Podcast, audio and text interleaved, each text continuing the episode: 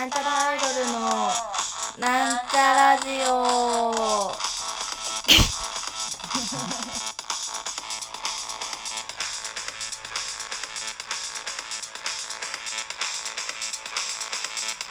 はい始まりました。なんちゃらアイドルのなんちゃラジオを自己紹介します。はいなんちゃらアイドル赤色担当みさみまみです。というわけで、えー皆様どういかがお過ごしでしょうか？えー最近はですねコロナで外出自粛しましょうねっていう世界になって私は基本的にほぼ自粛している自粛っていうか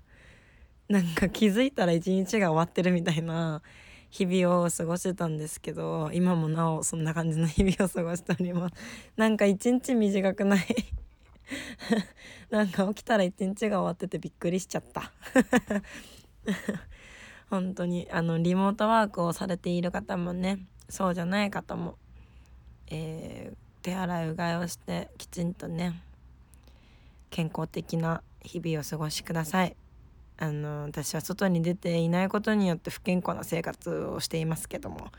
いやもう昨日昨日っていうか今日なんか寝れなくて夜。昨日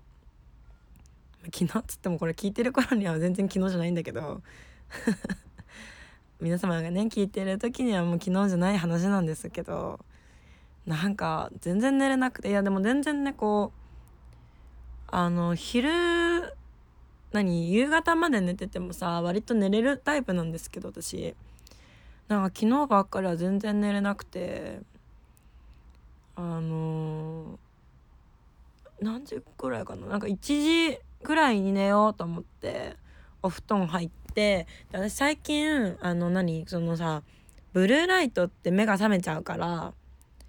あの何でしょうかあの何本を読んでるんですね。であのちょっとやっぱ寝る前だからショートストーリーじゃないけどさ短めの一個一個が短めの本読もうと思ってその止まらなくなっちゃうからね長いやつだと。で、えっと、高崎会談会東国百鬼丹かな？なんて読むんだ？東国？わかんない。東国なのかな？んかそのあの知り合いというかこの以前ねあの下北沢の Q でやったあの階段かける音楽みたいなイベントにね呼んでくださった山優さんって方があの山優さんのあの山優さんっていう方がいるんですけど山優さんの階段が2つ載った本をなんか飲みに行って行ったら山優さんと山優さんのファンファンっていうか友達なのかな？知り合いの方がいてその人が「あ山優さん本出した本に出たしたんだよ」って教えてくれて「えそうなんですか？えどこで買えますか?」って「俺持ってるからこれいいよ」って言われてそれ買ったかいただいたかいただいたか買ったかちょっとお酒飲んだか忘れちゃったんだけど、まあ、それをして山根さんにサインもらってって本あそういえば読んでなかったなと思ったやつ。怖い話がさ苦手じゃないんだけどさ残るじゃん階段ってしてしかもね山根さんの階段って割とないやらしいというかエッチって意味じゃないよ。あなんでそんなこと言うの？みたいな。いやらしさがあるんですよね。なんかこうふとした瞬間にこの日常階段って結局さ日常に紛れた異質なものに対する恐怖感とかさそのあるわけじゃないですか。でも最近まずまだ私見てないんだけど最近流行ったあのー何？ミミッドナイトじゃないや。ミッドサマーとかさ。そういうその日常生活自分の日常生活とは違うものとか異質なものに対してちょっとピリッと恐怖感を覚える人人人間値が私は覚えるんですよ。まあ、ミッドサンマー見てないんでちょっと話は知らないんだけど 話を知らないので何を言うてんのって話なんだけどまあそんな感じでねまあその本その一個一個がやっぱ短いのであの階段の本って。まあそれで読んでてでやっぱ怖いまま終わっちゃうとさ怖ってなって寝れなくなっちゃうからあのーこれもねあの買っててあ読もう読もうと思って全然読んでなくってなんかよくわかんないけどドラマの最終回だけ先に見ちゃったみたいなよく 謎なあの接し方をしてた死にたい爪切り男さんかなこれ読み方。爪切り？爪切り？爪爪切りよさん。もういつも爪切り男 って呼んじゃう。妖怪かよ。爪切り男さんじゃない決め爪切りさんの「死にたい夜に限って」っていうこれなんていうんだエッセイじゃないけどさ。まあエッセイなのかな？えー、っとね。あのね。あの帯には「その恋最高の時間の無駄遣い」銀杏ボーイズの峰田さんが書いてますね。文学フリマ初野良の異彩ついにデビューっていう。なんかその昔付き合ってて別れちゃった女の人のせとの生活とか風俗とかあの浮気とかの話を書いてる。あの今まで自分が生きていた中でお世話になった女性とかとの話を書いてるっていうやつをやっと読んだ。本当にあのあのやっと読んだ本当に。でドラマ化します。ドラマ人気です。でああこの本私も知ってる持ってる持ってるしか言えなかったもん。でもやってみました。面白かったです。あのこれも一個一個短いので結構すぐ読み終わってもで読み終わっちゃったの。話長くなっちゃったけどその本を読み終わっちゃってそのえどうしよう寝れないなと思ってでもベッドから出るのももうだるいなと思ってで私あの iPad とかあのスイッチとか携帯とかそのすぐパッと起きてすぐ使いたいものはもうすげえ起きなくてもいい場所に置いてんのね、まあ、枕元とか。スイッチだけなんかちょっとあの何コントローラーがちょっとバカになってちょっとバカだからあのすごい本当にすごいバカなになっちゃってどっちなんだろうな多分どっちかっていうと左の方青い方が壊れてなんかねなんかねほっといてもそのポッて手から離してもなんかね右上にねそろーりそろーり歩いてっちゃうのよ なんか。それで一回住民をずずっと押しちゃってて怒られたことある。ほんと勘弁してほしい。あまあでえー、っとで、まあ、映画見ようと思ったのね。そうここから本題になります。これこれね今までの前置きだから。ここまでも前前置きで7分使っちゃった。えー、どうしよう。サクッと言えるやつにしようか。なんかそうあのー、まあコロナでね皆さんお家に基本的にその仕事以外はお家にいらっしゃるのかなと思うんですけどあの映画ってさ強制的にさあのなんかこう強制的じゃんもはや。強制的に時間を潰させられるでしょ？潰させられる潰せるでしょ？だからねその私映画を見てそのあのこれ映画見なきゃもったいないなと思ったら感想を書いてるんだけどそのメモ帳に。まあそれでね久しぶりにあそうそうそう久しぶりになんでこれやろうかと思ったっていうとなんかラジオ聞いてくれてる人でそのマミのシネマルームで聞いたやつ見てみようみたいな。でもアマゾンプライムないのかみたいな書いてあったから。で基本的にアマゾンプライムで見れるものを見て感想を書きました。でもうあと2分か3分ぐらいで話を終わりたいのでサクッと話せるやつにしましょうかね。今ね今12345 6本しかまだ見てないんだけど、まあ、とりあえずねあのプライムで見れるやつを紹介します。えっ、ー、と順不動なんか見た順番とはちょっと違うんだけど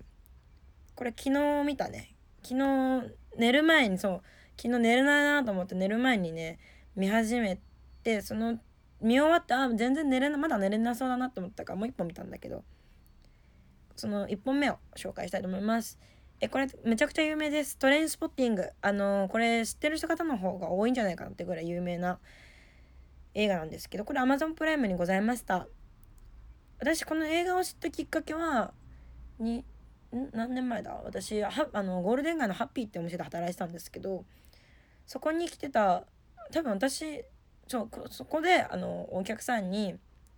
あのトレインスポッティング面白いよって言われたじゃあ見てみるって言われてもうほんと何年経ったのかそれ言われて。めちゃくちゃ年数経った気がするけどそれを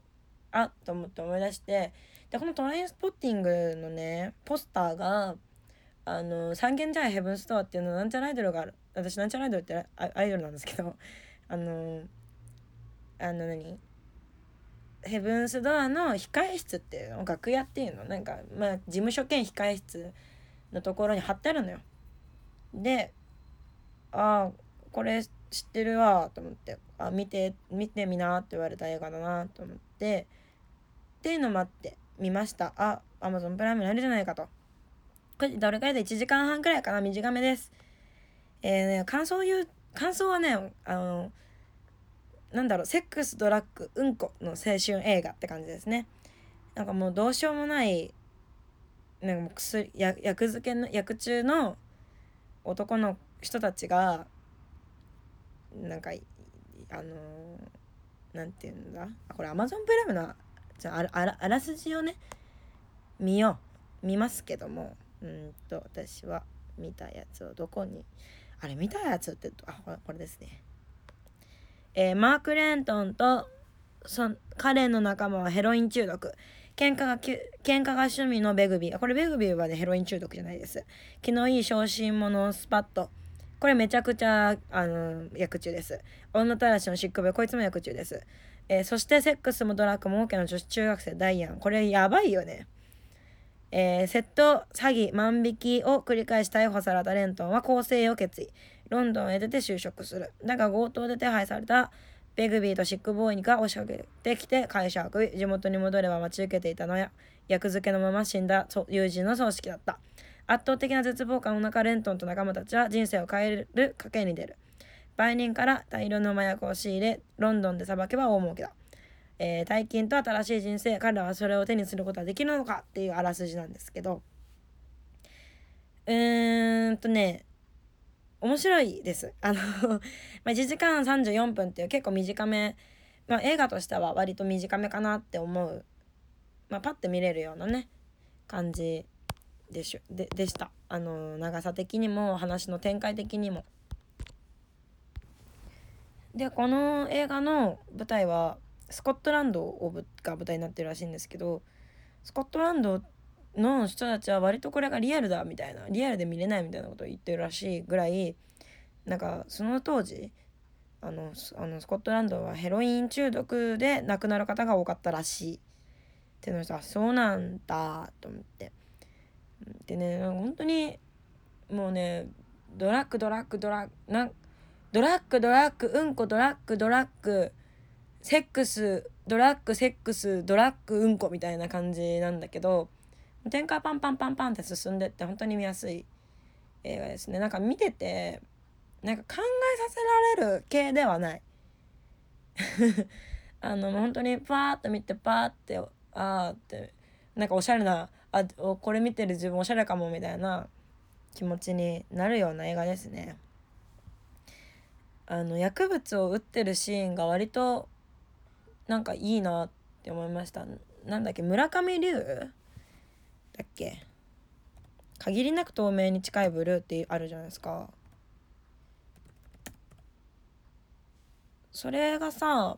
それもなんかドラッグのやつでしょ？なんかそんなそれを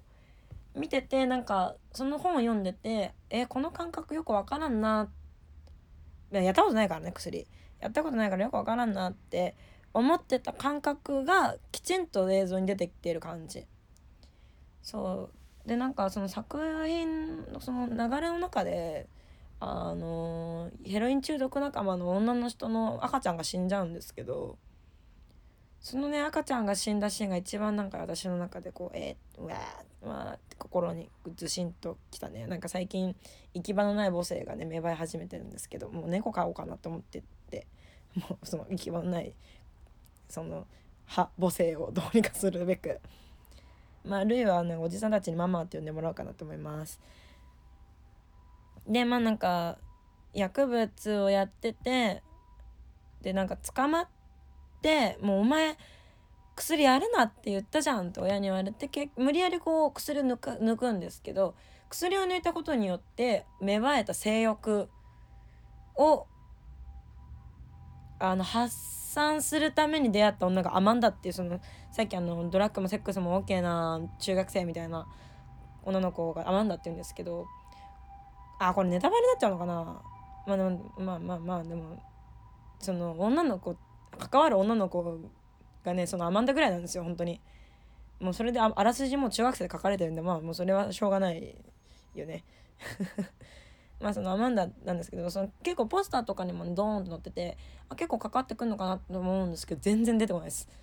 全然出てこなくて私はびっくりした。なんかもうちょっとなんかこうアマンダがあの悪に落ちていくのかなと思ってたんですけどそんなこともなく。まあなんかその過去に犯した罪として出てくるというか。罪とかその何まともな人とのつながりじゃまあ全然まとめてもないんだけどなマンダは別に。まあなんかそんな感じですね。なんかその話の展開とかその友達同士の、ね、構成友達の構成とかを見てるとあ木更津キャッツアイが好きな人は絶対これは好きだしおそらくこれオマージュされてんじゃないかなと。木更津キャッツアイって結構割といろんなものをオマージュしてるみたいですけど。なんかじゃないのかなと思いました。まあ確実に工藤館はこれを見てますね。トレインスポッティング。見てなかったら見た方がいいよって言ってあげてください。まあ見たことあると思います。これはすごく有名な映画なので。でこれイギリス映画での割とその何？毒づくシーンはいいなと思いました。毒づ毒なんかいい毒毒づき方というか。ちなみにこれ R18 指定なので18歳未満の方はご視聴ならないようにお気をつけください。悪いことだからね。の R18 かなって感じ。確かにその薬物とか思いっきり扱ってるからなのかなって思うんだけどあとおっぱいがめっちゃ出てきます。めっちゃってわけでもないんだけどね。まあまあ普通におっぱい出てきます。割とねその最近あの洋画ばっか見てるんですけど割と洋画おっぱいでかち。なんか綺麗ですねおっぱい。うんそんな感じですかね。なんか2分ぐらいで話そうと思ってたんですけど全然話さなかったですね。まあ、とにかく薬物中毒の男の人たちが更生して更生を失敗してでこうロンドンうんこれなんかすんげえずっとあらすじ言ってる私。まあでもとにかくなんかえー、草津キャッツ映画好きな人は見た方がいいよっていうのと R18 だから18歳未満の方は見ないでねっていうのとあのー、まあ総称するとあれですね。ドドドラッグドラッグドラッグセックスうんこっていう青春映画だなって思いました。このね冒頭にね出てくるセリフがねいいんですけど。ちょっと忘れちゃったから調べるね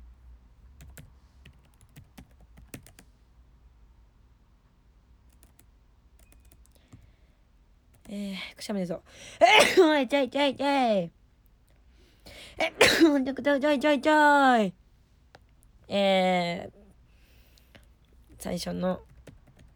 セリフ、これね、調べて、これを、これは最後にしてね、終わろうと思いますけども。えっと、トレインスポッティング、あの、冒頭とエンディングで同じセリフが出てきます。うーんと、でもそれがすぐ出てこないんだな。一番最初のセリフうーんあれ出てこねえやえっとねあったあったあったえっとね人生に何を望む？出世家族大型テレビ洗濯機車 CD プレイヤー。健康低コレステロール保険固定金利の住宅ローンマイホーム友達レジャーウェア、ローンで買う高級なスーツとベスト、単なる暇つぶしの日曜大工、くだらないクイズ番組、ジャンクフード、腐った体を晒すだけの惨めな老後、出来損ないの鍵にも疎まれる、それが豊かな人生。